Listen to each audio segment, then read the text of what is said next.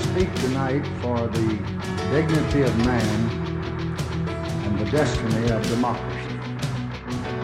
May the turbulence of our age yield to the true time of peace, when men and nations shall share a life that honors the dignity of each, the brotherhood of all.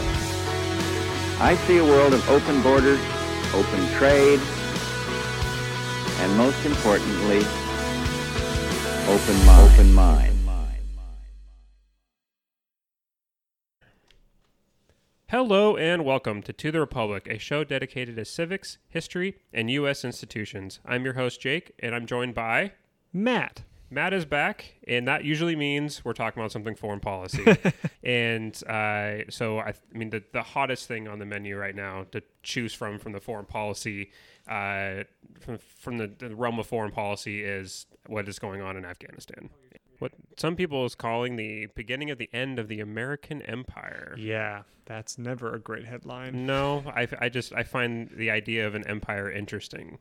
We don't really have to talk about is the United States an empire or not, but Yeah. I I, th- I do think uh, in order for us though to talk about Afghanistan, to put it in how we got here in 2021, we have to talk about two more, I guess, what we would uh, what we would think of as actual empires. How we were talk about talk about uh, the British Empire and the Russian Empire. Yeah. um, definitely kind of set the stage for what eventually has happened this summer.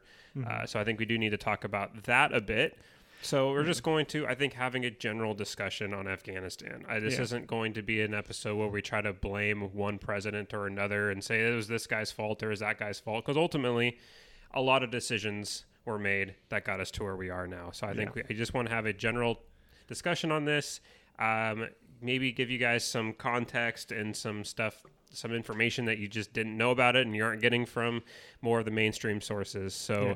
I think that's where we're going to go with this uh, this month's episode. Yeah. Um, before we start, though, I just want to uh, everybody can can steer over to uh, kxrw.fm uh, and hit that donate button. It really does help us keep us on the air. Uh, anything helps.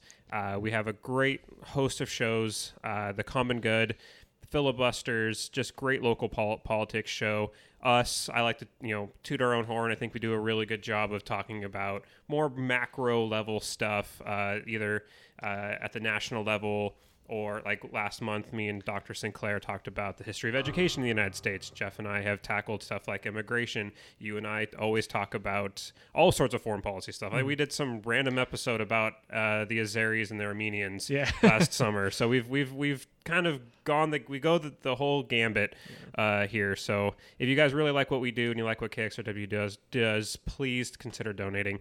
Uh, so with that being said, let's dive right into this topic.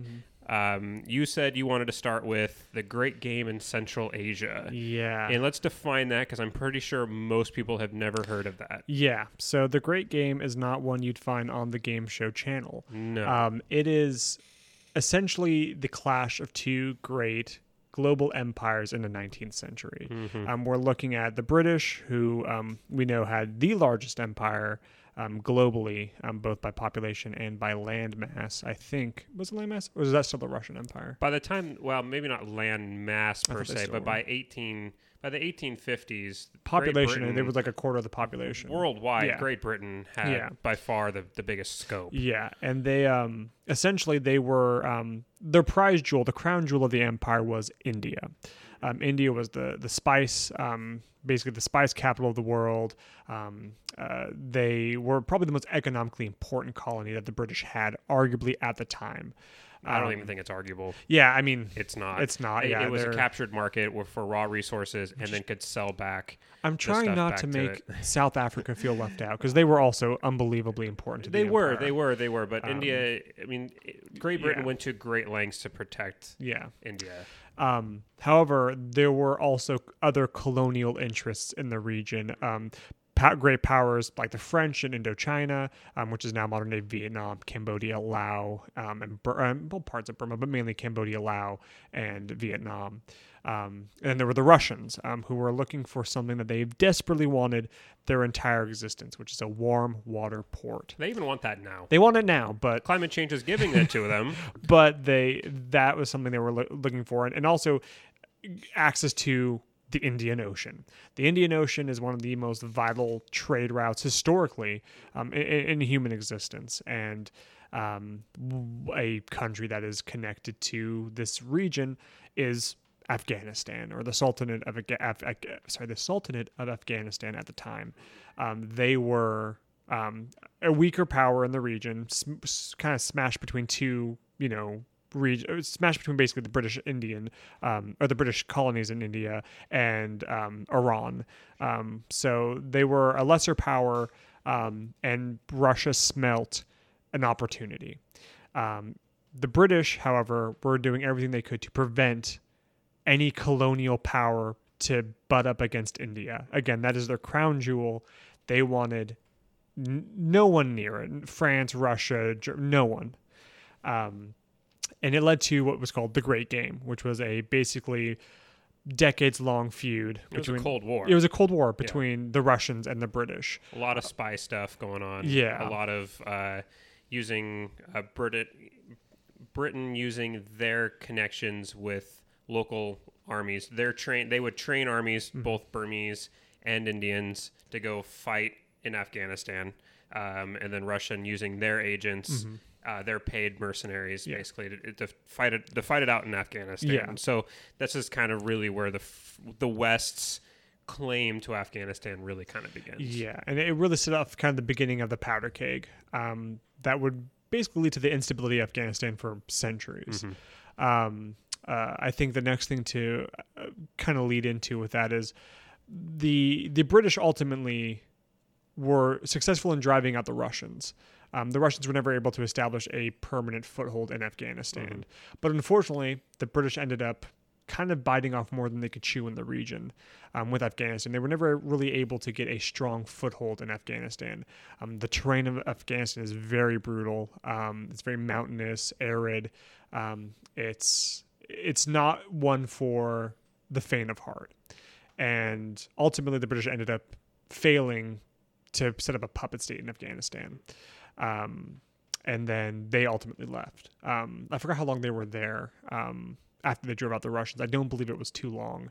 Um, and they kind of moved on and fo- to turn their attention again mainly to India because it was really the most important part of that region. Yeah, but the big thing to know is that it started off with basically colonizers trying to compete for buffer zones. Um, one trying to get a warm water port, the other trying to keep their crown jewels safe from uh, an encroaching empire. Um, for, fast forward to the mid uh, 19, um, sorry, mid 20th century, um, we end up with Russia Part Two, Electric Boogaloo, and that is when the Soviet Union, um, in order to prop up a Soviet satellite state in the Soviet government uh, or a communist government um, in Afghanistan, um, invaded um, in order to prop up a, a a rise for a socialist state in the Middle East. Um, we had seen something similar happen in Iran, where a socialist government tried to take hold. Um, it was ultimately unsuccessful. Um, but Afghanistan was this kind of a, another attempt at this, um, and uh, they the socialist government overthrew the um, monarchy in Afghanistan and was trying to basically establish a communist state with the backing of the Soviet Union. Um, this led to a decades long um, occupancy by the Soviet Union, um, the longest in, in um, at least the Cold War era um, of an occupancy. I mean, I think it was even longer than the Vietnam War with the U.S. being there, um, or it was right around the same time, maybe. Yeah, unclear on that. uh, but the uh, Soviets ended up um, basically in the same situation we find ourselves now, um, occupying and trying to su- and support a a government um, while fighting a counterinsurgency. This is when we first see the Mujahideen. Um, the Mujahideen were a a group of um, Islamic um, fighters who were um, basically the forerunner to the Taliban. Um, they were um, involved in counterinsurgency, um, basically trying to drive out the Soviets through um, what, what we would consider guerrilla warfare and guerrilla tactics. Um, and that's where we really got our first taste of the modern conflict, I think, of Afghanistan. Um, ultimately, the Soviets withdrew. Um, the, the Mujahideen eventually drove out the socialist government in Afghanistan and captured it and uh, established an Islamic um, sultanate um, or emirate. I don't know which is the. I think it's a sultanate. Uh, yeah, I'm not sure the exact. yeah, I term. believe it was a sultanate. We will double check that. But um, the ultimately the Taliban took control. Um, and do you remember what year they, they took control? Was It it, was 86? 19, 1996. 1996. Um, and they, um, granted, they took control um, after the collapse of the Soviet Union. The Soviet, but I mean, Yeah. that the Soviet Union backed government or installed government did last Yeah. a few years. Yeah, but ultimately they too um, uh, collapsed um, um after the, the withdrawal of the Soviet Union. And also after the collapse of the Soviet Union, a, a lot of um, historians, uh, economists believe that Afghanistan was one of the big um, kind of uh, linchpins to the collapse of the Soviet Union. That and Um, Chernobyl. that Chernobyl, um, Glasnost Perestroika, um, the opening. There's a lot of things, but one big thorn in the side of the Soviet Union was Afghanistan and, and its economic costs. Um, they spent tens of billions of dollars, which back then, I mean, adjusted for inflation, were hundreds of billions of dollars of of resources the Soviet Union could not afford to spend Yeah. in Afghanistan fighting this um, insurgency, and ultimately, it led to little fruition. But was there a way, in a way, did Russia really kind of t- use Afghanistan as a way to kind of keep? Because a lot of times when tensions, and especially in dictatorships, start to mm-hmm. really tensions domestically start to really rise up, mm-hmm. you see countries like Russia or y- you can say any country will use kind of war as a way to uh, quiet down unrest domestically. Was there was there like holding on to Afghanistan for the Russians a way to keep tensions at home towards the Communist Party down?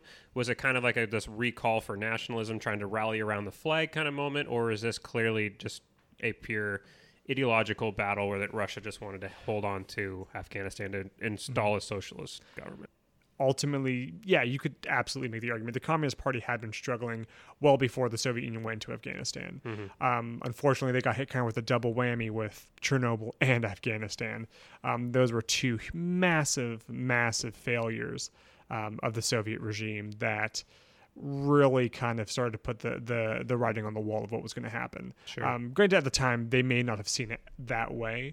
We have the benefit of hindsight um, to, that the Soviet Union didn't have at the time.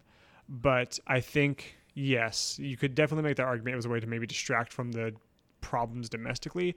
But I think if we take it into the larger context of the Cold War, I think it was just another example of the Cold War in action. Two states Sure. Trying to gain influence in a region, which is South Asia um, The and, United, and Central Asia the United States did it, Yeah. and then we backed the. We were the backers of the guerrilla fighters, Yeah. in Afghanistan, Yeah. uh, versus China being the backers of the guerrillas against us in yeah, Vietnam. the Viet Minh. Yeah, the, yeah, the- it's uh, it's funny how all that stuff comes full circle. yeah.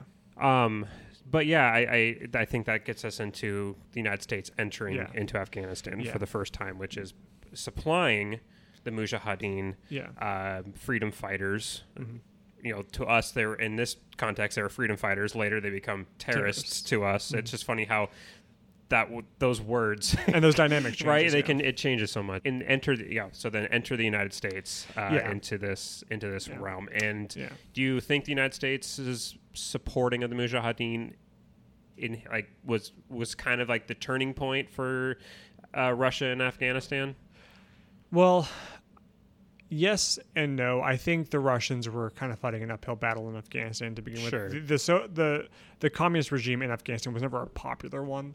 Um, uh, per se, Yeah. There's been a lot of factionalism and tribalism in Afghanistan.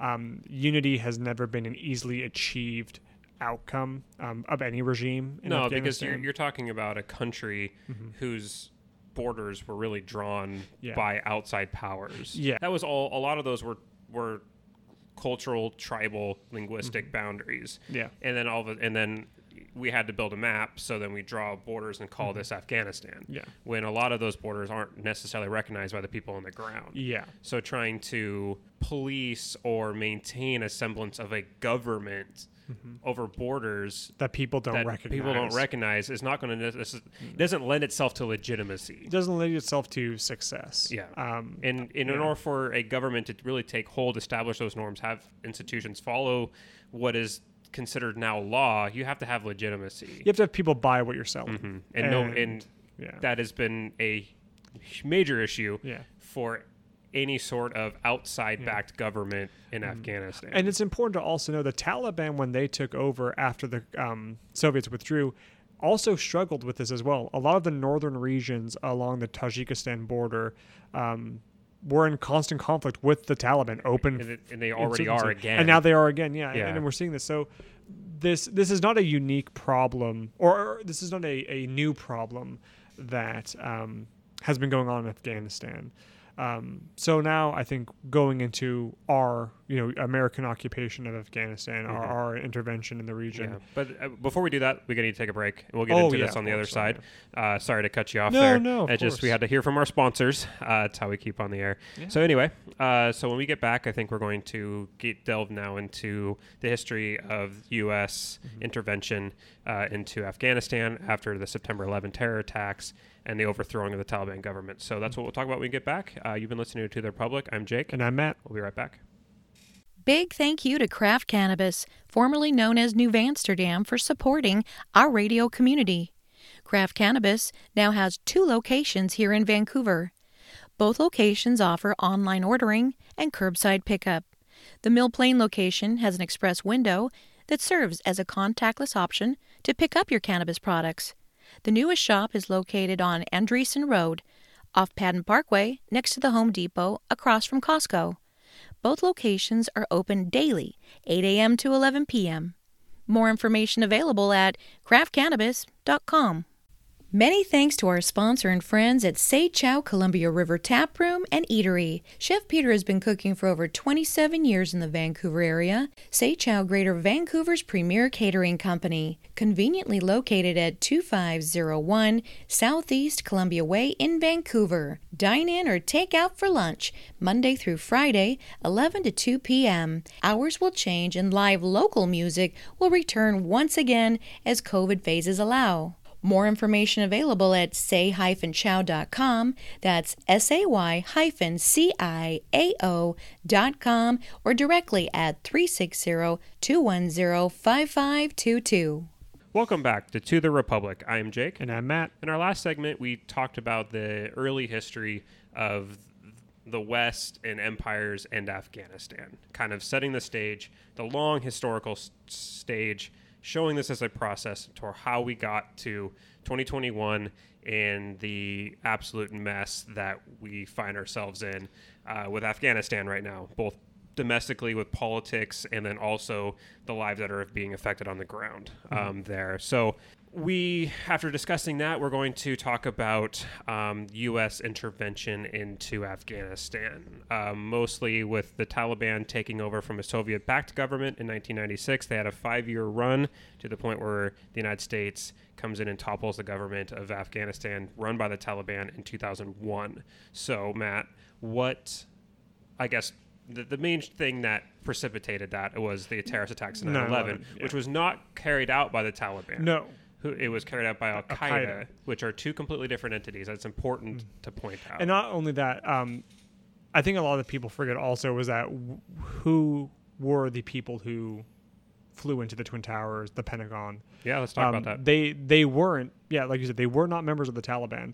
They were members of Al Qaeda, and a lot of them had the backings of the Saudi government, or not the Saudi government, but of Saudi Arabia, uh, people in Saudi Arabia, wealthy members of Saudi society.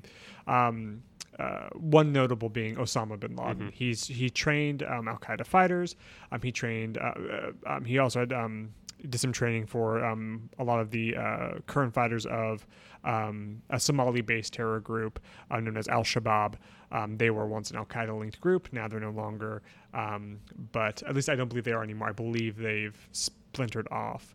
it's hard to keep track. There's a lot of there's a lot of. AQ splinter groups, Yeah. just like ISIS. There's Yeah. So I mean, Um, it's it's hard to keep track. But ultimately, Osama bin Laden fled to Afghanistan um, and was getting protection by the Taliban.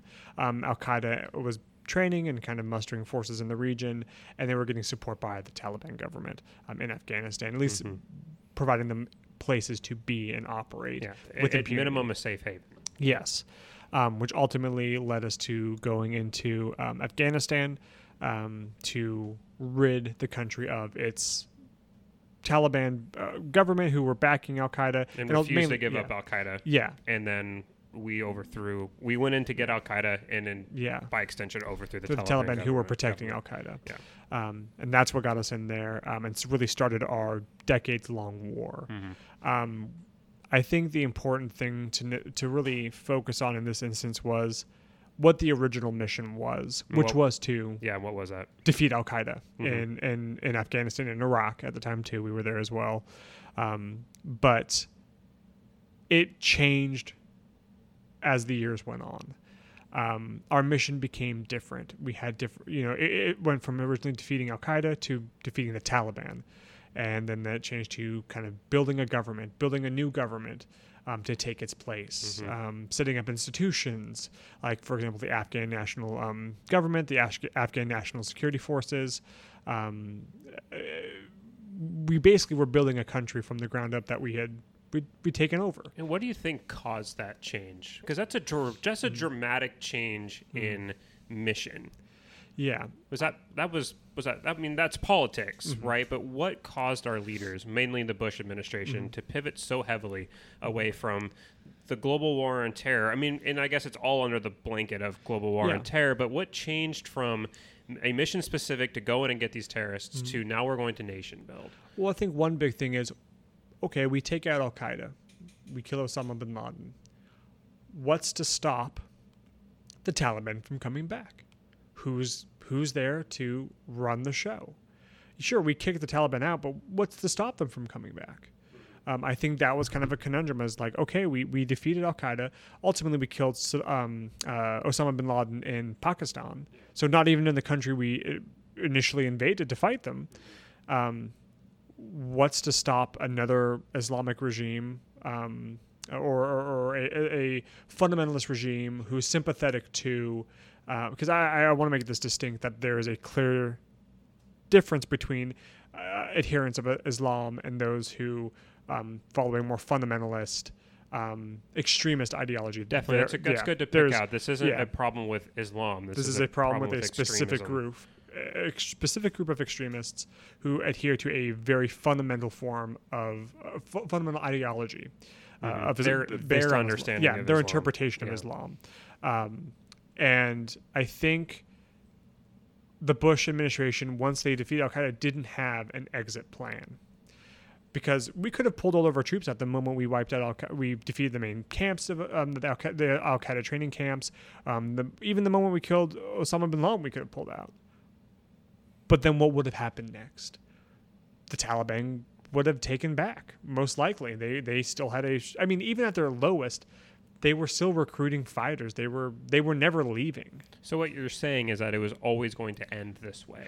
I, well, I think that's with the benefit of we just saw what happened a few weeks ago.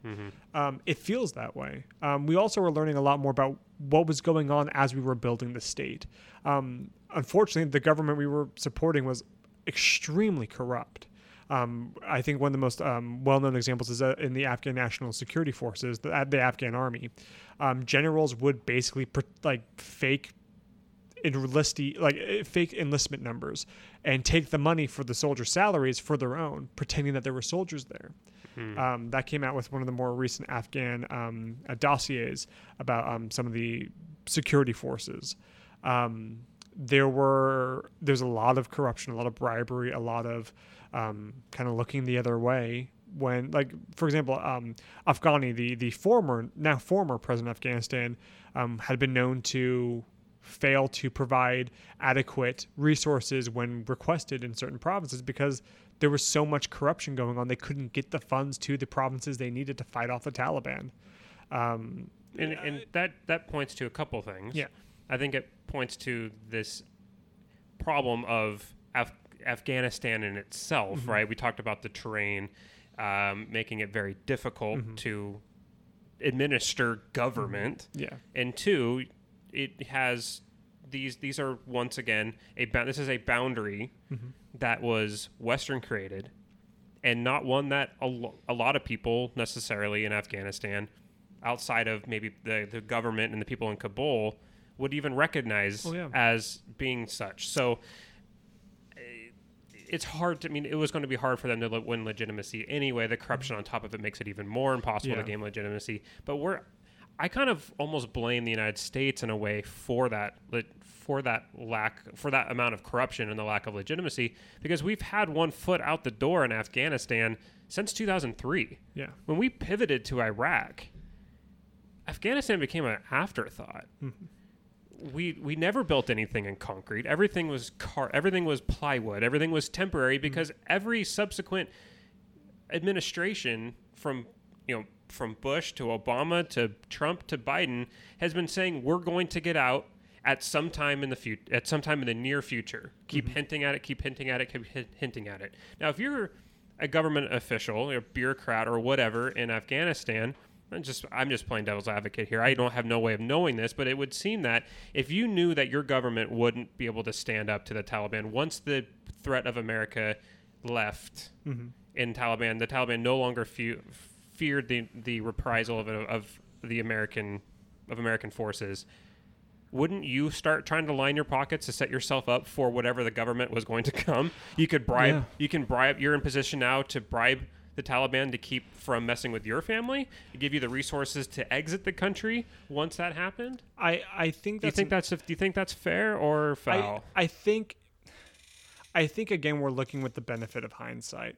Um, I I think at the time, I think Iraq is a good example. Like we saw what happened when the U.S. forces pulled out. Iraq didn't collapse. It almost did when ISIS came um, across the border from Syria. Um, Sure. it, it, it, it, was pushed to its heels, but the government we set up is still there. Um, it, it's struggling, but it's still but there. the United States came back in and retook Oh, Fallujah and took the oh no no no points. absolutely I, I I think there was a different exit strategy in iraq i'm, I'm not trying to say that they were Yeah, the no, exact I get, same yeah, I- I situation it, yeah. I think that there was a more common national identity in iraq than there was in afghanistan Oh, for sure. i think that helped Yeah. Mm-hmm. to at least provide some stability was there was a, a shared sense of identity afghanistan i don't feel like that was the case and I think that competing national views of what Afghanistan should be limited the effectiveness of the state. Um, also, the fact that, like you said, we were constantly kicking the can down since about 2003 um, with Afghanistan. And right, wrong, or indifferent, Biden was the first president to give a definitive, firm, hard date with when we were leaving. I think that accelerated Taliban pushes. Again, I'm not saying getting out of Afghanistan was a wrong political or, or policy move on the United States. How we got out, you could argue, how we how our extra, exit strategy was finally implemented in this in this final run with Biden. Yeah. you could argue, yeah, it was not handled maybe the best in, in certain circumstances, and and and ultimately, I think accelerated the Taliban's resolve to take over Afghanistan. But my only thought is this: How many more years would it have taken for Afghanistan to remain whole, or or to not have a Taliban? We don't know. Oh no, it, it wouldn't. It may not have happened. It may not have It happened. wouldn't. It wouldn't. With twenty have. more years. Well, by the time Biden took office, the Taliban already controlled seventy percent of the yeah, country. yeah, absolutely. And and, and my, my my main point is this: Afghanistan is. They call it the graveyard of empires for a reason. No one seems to go in there and get the intended result that they'd hoped. But why are we going in there in the first place? I feel I- like that's a question we got to answer. Maybe answer that on in the third segment because we're kind of Sure, still talking about sure. it. But I, that's something I want to our listeners and for us as we're having about, this yeah. and having this conversation is why do people keep going in there? Why Yeah. is why or just going into places in to begin with? Like And- what is what is this mindset? I think there is a moral argument um, that I hear a lot of, you know, how, like, for example, women are treated in Afghanistan. Um, pr- during the original rule of the Taliban. It Yeah. was not good. Um, objectively, from at least a Western standpoint, it was brutal. There was very few rights for women, um, very few educational options um, or opportunities. Um, you could argue again from a more Western standpoint that that was there was a moral uh, imperative to help the people of Afghanistan, but that's still not a really great reason to invade a country. You could argue because of 9/11 and and the what happened to American citizens and and them mm-hmm. harboring Al Qaeda. Yeah. Okay, fair enough. But then what kept us there after we defeated Al Qaeda? Yeah. Yeah, the going there made the going there made sense. but the but the staying is where it, it starts to not hold its its its own weight and i think looking looking at afghanistan today we see the failures of coherent strategy the failures or a, a, a singular strategy uh, the failures of the government we propped up the failures of the the Afghan people to support the government we propped up. Um, the fears of the Taliban coming back, the Taliban having significant more power than maybe the American people were led on to believe. We thought we'd kicked them out, but really they never left.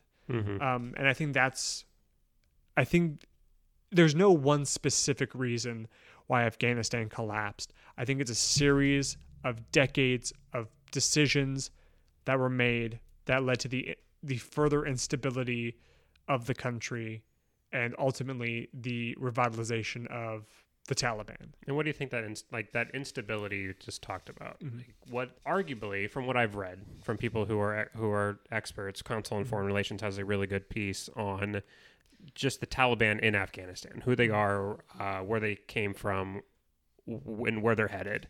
And I, I, I definitely would recommend um, reading it. It's called Taliban in Afghanistan by the Council on Foreign Relations. And uh, what they argue is that the Afghan government that was set up and then propped up by the United States never could bring any sort of stability to Afghanistan. There was a lot of, well, I mean, instability being the antonym, and there was a lot of chaos, and especially in the far in the provinces on the on the periphery mm-hmm. of Af- of Afghanistan, to where even though the citizens there, the people there, may not like or agree with Af- with the Taliban's brutal nature of government, but at least they offered some semblance of go- uh, some semblance of government, some sort of protection from the chaos that was that was happening around them from the lack of from the lack of government created by the instability and the corruption in the U.S. backed government. So in a way, we kind of in a way we kind of set the stage for the Taliban to come back. Yeah, I, again, I think it's it's a it's a it's an effect of larger symptoms that were downplayed. Um, I think, and and I also think the Taliban had a, uh, some huge advantages to their struggle against the United States. One being time. They had the time. They weren't going anywhere. This was their home for the most part. I mean, you had foreign fighters, but they had a clear mission, which was to get the U.S. out of Afghanistan. They were they knew that seeing at home i- i- it's similar to Vietnam when we first started getting television reports and news reports of what was going on in Vietnam. Um, like really what was going on in Vietnam. People, it started turning people's opinions about the war, um, and the Taliban knew they could like we couldn't stay there forever. Um, I think that's a huge factor that I think it's underplayed. The Taliban had time. We like how many more U.S. soldiers could be sent back in, in, in caskets for the public to see without us starting to really question why we're there. Like what like why aren't we why are we still having people come home from the war mutilated or, or dead after all these years and it seems like the attacks are getting worse. Like hmm. I think that I, I, think there's been a lot of misrepresentation about our successes throughout the last two decades. Oh, that's clear by the by the Afghan papers. Yeah. The Washington Post Yeah. uncovered. I mean, our leaders there knew yeah. how poor the situation was on the ground and continued to. it felt like we were trying to get our way we were constantly trying to find our way out by trying to find something successful and building off it but we just never could find it For sure. And ultimately, it led to more Americans and more Afghans um, dying and not seeing the results that we were promised. Well, I mean, yeah, I mean, they I, were I, I guess like, yeah, promises are, are weird. I mean, but just in when in the first half of 2021, to kind of build on your point, there were uh, 5,100 civilian deaths or injuries in Afghanistan, Yeah. which was significantly higher than anything killed in the in the in the per year in the in the in the uh, run up to 2021. So it started becoming increasingly hot, and I, but I want to I want to touch on something that you brought up, and that is public opinion and its role on American foreign policy, because I think it has directly ties into, as you had mentioned, F, uh, Vietnam. But before we get into that conversation, uh, we need to take a break. So when we'll come back, I think that's where we'll pick up. You've been listening to The Republic. I'm Jake. And I'm Matt. We'll be right back. Community radio like this is brought to you by the generous support by our founding sponsors at ADCO Commercial Printing and Graphics, Clark County's local print shop since 1993. ADCO features stationery, posters, flyers, tickets, business cards, stickers, catalogs, and much more. Print on anything and mail anywhere. Learn more at adco1.com. That's ADCO, the number one.com. Court appointed special advocates for children, known as CASA, are volunteers who advocate for the best interest of children who have come into the care of the state as a result of abuse, neglect, or abandonment. You can lend your voice and volunteer with CASA to change a child's story. CASA offers virtual info sessions and training. If interested, now is the time to get involved with CASA and make a lasting difference in the lives of children and families in the foster care system. Clark County CASA is a program of the YWCA Clark County. More information available at casaclarkcounty.org. Welcome back to To the Republic. I'm Jake. And I'm Matt. In our last segment, we were talking about America in Afghanistan. Prior to that, we were giving kind of the history of Afghanistan and the West and how the United States ultimately got in and some theories as to why the United States stayed and how si- the situation on the ground deteriorated over time, and then also why so quickly in 2021. Uh, so we kind of posed something right before the break, and that was what is the role of public opinion on foreign policy, and does that have any effect on why we stayed in Afghanistan? So you had a term that you created, Yes. and if do you want to introduce that now? yes. My term is Vietnamization. Okay, what does that mean? and essentially it is the i think it's a correlation of nation building and public opinion Okay, i think when we go into these these wars where we're trying to prevent the rise or the continuation of a government that has hostile intentions or at the best is a negative a negative threat to the United States interests abroad sure. um, we try to replace these regimes with governments that are more t- accepting of U.S. Um, uh, interests. The problem is with these, we find ourselves getting bogged down in wars that are costly. They cost American lives, lives of the, the local civilians and populations, and we don't see the intended outcomes. And the population, at least domestically, becomes very disillusioned with both America and our impact overseas. I think the biggest one we saw was obviously, in, at least in most recent memory before Afghanistan, was Vietnam. Um, I mean, there's there's the that that now really famous and shared around imagery of the choppers like Mm-hmm. Yeah. coming in the the one in Ho Chi Minh City Yeah. or not Ho Chi Minh City in uh, Saigon. Saigon, The, the, the same and then the one in yeah. Kabul, and yeah, I mean it's Saigon is the same city. It's after the takeover, It- it, became renamed Ho Chi Minh, City. Yeah, Um, I think what we see is also th- the demoralization of the American psyche. Um, we, especially coming out of World War II, even after coming out of Korea, we were still seen as a dominant military power, and rightfully so. rightfully so. We we were the the at least on paper, statistically, the most powerful military in the world. We are still today. Um, but when we lost in, in Vietnam, a country that is significantly um, limited in its resources at the time when they were fighting us, uh, their technology wasn't. They didn't have the air power, or the air superiority that the United States has, And we were there for several years, and we still ended up not achieving the result we wanted. And ultimately, the regime we supported collapsed in a couple years. Um, it really made you want. It made the public wonder why were we there. Uh, you started seeing that during the war as well. There was a lot of movements, a lot of protests um, domestically, saying like, "Why are we still in this war? Why are we fighting the Vietnamese?" Like they weren't coming to our shores to try to take us over. Like they posed no threat to us. Why were we there? Yeah. Um, I think we start to see that in Afghanistan. I mean, obviously, I think it was a little bit different because, you know, Al Qaeda, for example, they did bring an attack to our shores um, with 9 11. But again, that's not the Taliban. Um, they were harboring them. Again, you can make the, that you can at least make a case for why we went in. But after the Taliban or the Afghanistan or the sorry Al Qaeda was um, defeated, why did we never attempt some type of reconciliation with the Taliban that was more effective? I, I know we had tried in the past, and we had f- multiple failures with reaching a negotiation with mm-hmm. some type of treaty or a peace with them. Um, but it just kept kind of pestering the mind of Americans. Why are we still there? No, I think it's, I think then, right? I don't. People want to point, you know, come back and and blame Bush for mm-hmm. this, right? But no president, and I'm convinced of this. It'd be hard to convince me otherwise, but we can never know. Mm-hmm. Who would have made a different decision after September 11th?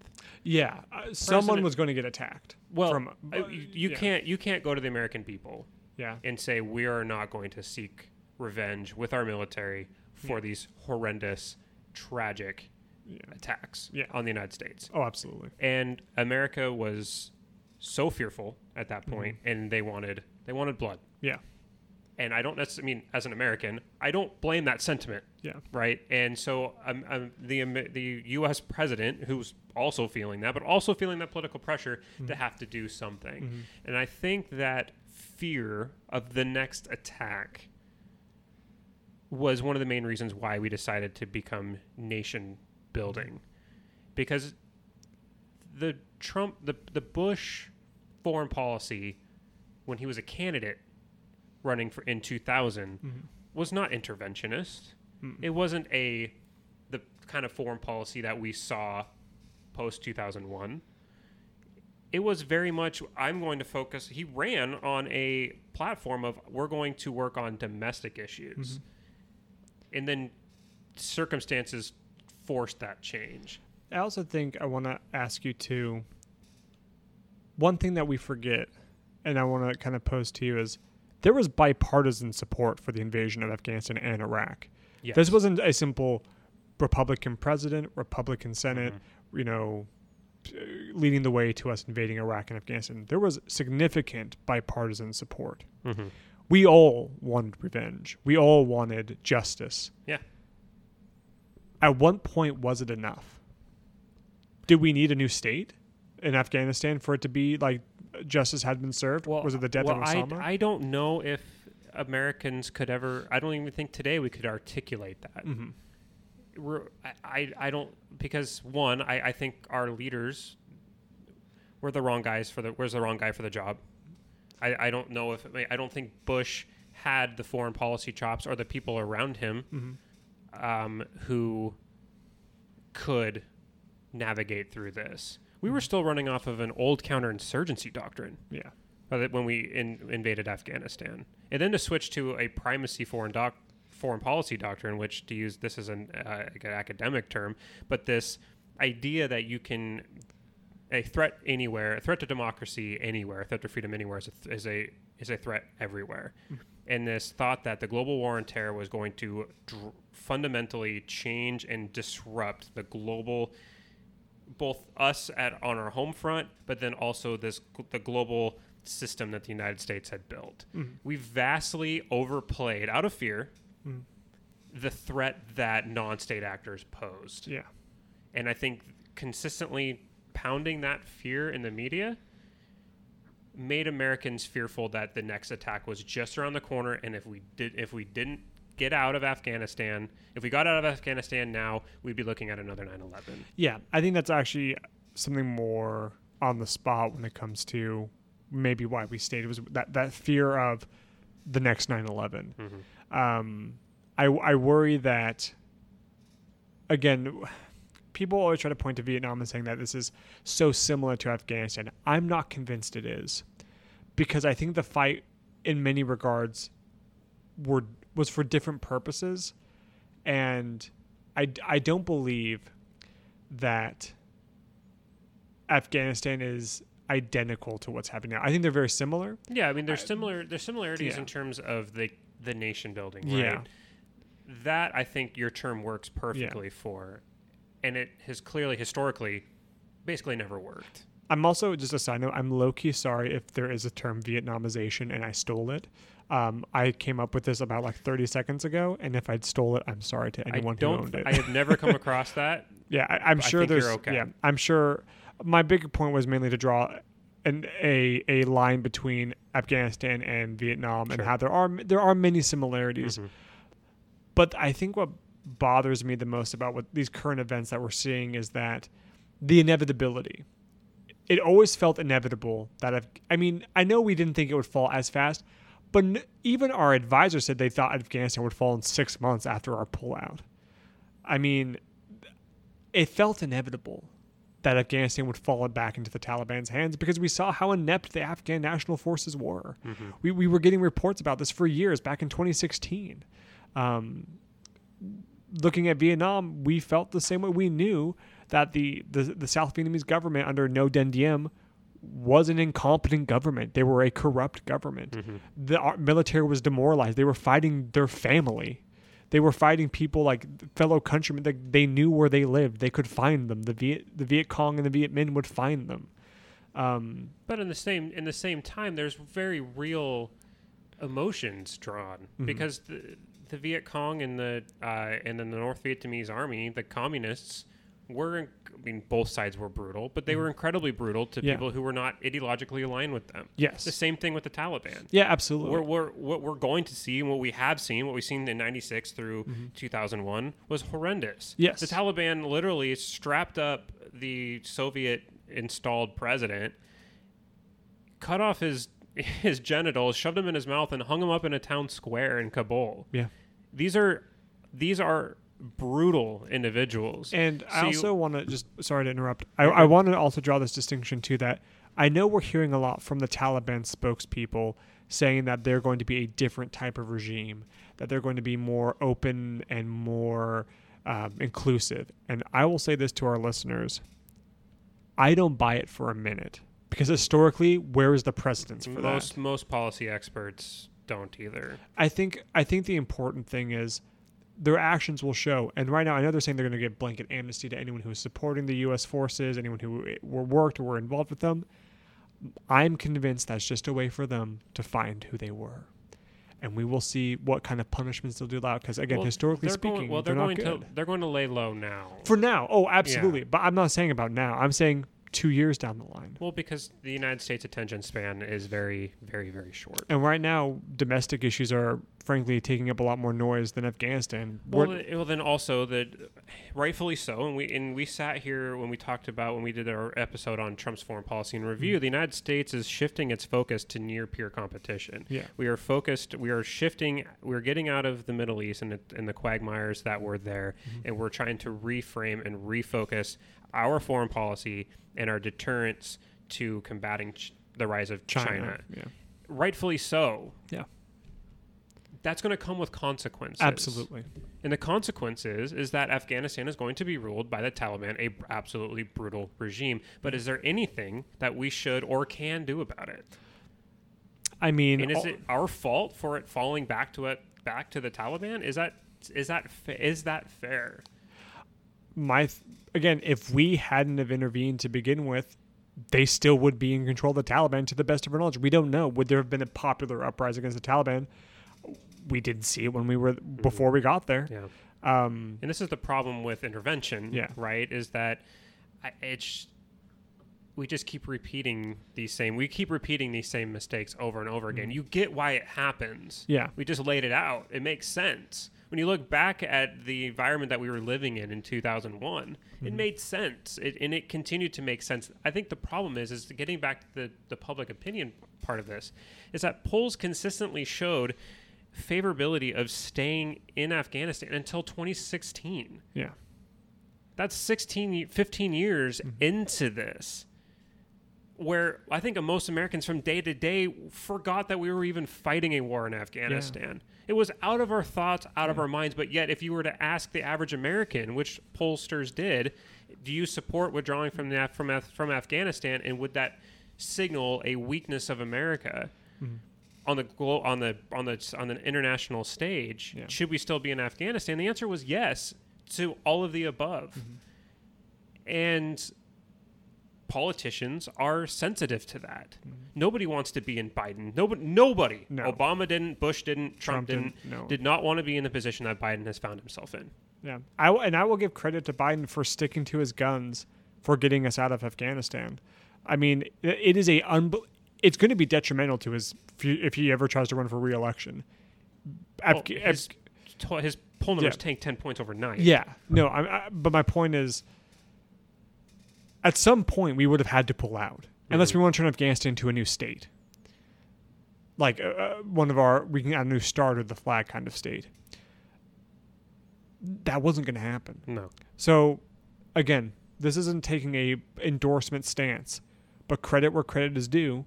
He made the tough call of a firm, solid deadline to U.S. engagement in Afghanistan. Now, I have I have said this to a lot of people in private conversations. There are things on the margins that he could have he could have done, and ultimately, Absolutely. he is the the president. He is the commander in chief at the time that all of this stuff is happening. Therefore, blame does fall squarely on his shoulders. It's it's the Mm-hmm. it is the the standard in which I held the pre- President Trump to. It is the standard in which I held Obama to and, and Bush. Absolutely. A president that I've been alive for Yeah.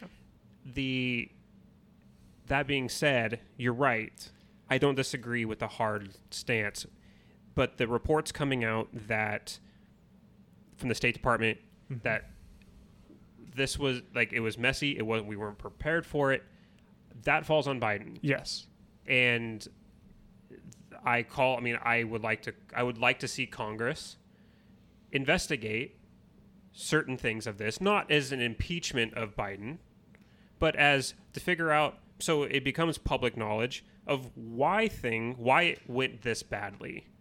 Yeah. Congress to use its oversight ability through the appropriate uh, Channels, yeah. channels through its appropriate uh, committees to oversight this, investigate it, and figure out why was it this disorganized and why did it end up this bad? Did it need to be? Yeah. Was it always going to? Was it going to be this way? And there's nothing Biden could have done to make it less messy, or were there things that Biden could have done differently? That way, we can learn from it, right? Absolutely. Sweeping all of this under the rug and and blaming Biden, or just blaming Trump, or trying to put up one poster of who's at fault here solves nothing. Yeah, I, I, I agree with that, and I also think, for again, I, I one thing I also want to reiterate is we as a country have to reconcile the fact that we there are multiple groups of people we failed, chiefly the Afghan people. We did not provide a successful state to mitigate the Taliban. Partially, you can put that on members of the, the Afghan populace who who failed to also build a strong state to fight back against the Taliban, and also our troops. We sent thousands of young men and women to Afghanistan who came back either mutilated or in body bags. And and and I don't want them to think that their fight was for for a lost cause. They fought for the preservation and the rights of people in Afghanistan from a brutal Taliban regime. And you're absolutely right. Biden is responsible for how we pulled out. He was the one who decided to have us pull out with a firm deadline. How we pulled out is on him. And mm-hmm. and what we're seeing now at the Kabul airport, like it's a disaster. And I understand not wanting to be entangled in a foreign war anymore. I understand that. But think of all the civilian contractors who worked with the US government who now are at the mercy of the Taliban government. It's not going to go well. Think about the the people who are trying, the women who are trying to um, escape the persecution of the Taliban from their profession. There's journalists, there's athletes, there's scientists. Um, there was a, a, a group of engineers who were young schoolgirls who were able to get out. But think about all the other ones who weren't. Mm-hmm. We left, we left them, and we said this: "Good luck." There's no one there who will help them. The Americans are gone. Today was the final day of the withdrawal. Yeah. The the last U.S. soldier stepped Yeah. onto a plane this morning. Yeah, and with it, a lot of ramifications. Yeah. You can't, regardless of party, regardless of how you feel about the inevitability of this, if who's at fault, all of that. There is a very real humanistic aspect to this that anybody looking at those images of people Falling off of planes. off of planes trying to escape this, women handing their babies off to U.S. soldiers across the wall, knowing that they're going to be stuck there as parents, but their best fighting chance that their kid has is by going with strangers to America. Yeah. That is going to pull the string, yeah, the heartstrings of anybody who witnesses, regardless of where you're at. And I think we all can rally around that. Absolutely. that is absolutely heartbreaking. Yeah. And we at wor- the worst thing that can come from this is that we learn nothing from it, and we mm-hmm. continue to use this as a political whipping pole to say Democrats are weak or Republicans started this by getting into the war Yeah. who is really to blame? We are the American people because we wanted this war for as long as it was happening. We didn't hold our leaders accountable. We always we talked about oh, there's no exit. What is the exit strategy? I remember this this debate happening back in 2008. There is no exit strategy for for Afghanistan. Yeah. I I remember, and it was a rightful critique of Bush by Obama in the 2008 campaign. Yeah. But yet he never left. Yeah. Trump never left. Trump didn't leave. He had four years. Yeah. It took Biden all of eight months to get us out. Yeah. Again, But messy, Messy. right? There is ramifications to all decisions, and none of it was good. is was particularly good, and all people are culpable. But ultimately, if we're going to ever keep this from happening again, because the same thing happened to the to the South Vietnamese who helped us in Afghanistan, and, and sorry, in Vietnam. To keep this from happening again, we need to learn from it, and we need to look inward at ourselves and hold our representatives, because this is a government for the people by the people. Hold our elected pre- our, our elected officials to task for getting us into these things and make sure that we don't do it in the future because ultimately it is on us. Yeah. We are America. We're a democracy. That's just kind of my final word. Yeah. Anyway, that's a time, uh, Matt. I really do appreciate uh, you sticking, uh, you coming here Yeah, and, uh, having and having this uh, this long, this much needed conversation. Mm-hmm. So anyway, you've been listening to To the Republic. Uh, we'll see you next month. Big thank you to Craft Cannabis, formerly known as New Amsterdam, for supporting our radio community. Craft Cannabis now has two locations here in Vancouver. Both locations offer online ordering and curbside pickup. The Mill Plain location has an express window that serves as a contactless option to pick up your cannabis products. The newest shop is located on Andresen Road, off Padden Parkway, next to the Home Depot, across from Costco. Both locations are open daily, 8 a.m. to 11 p.m.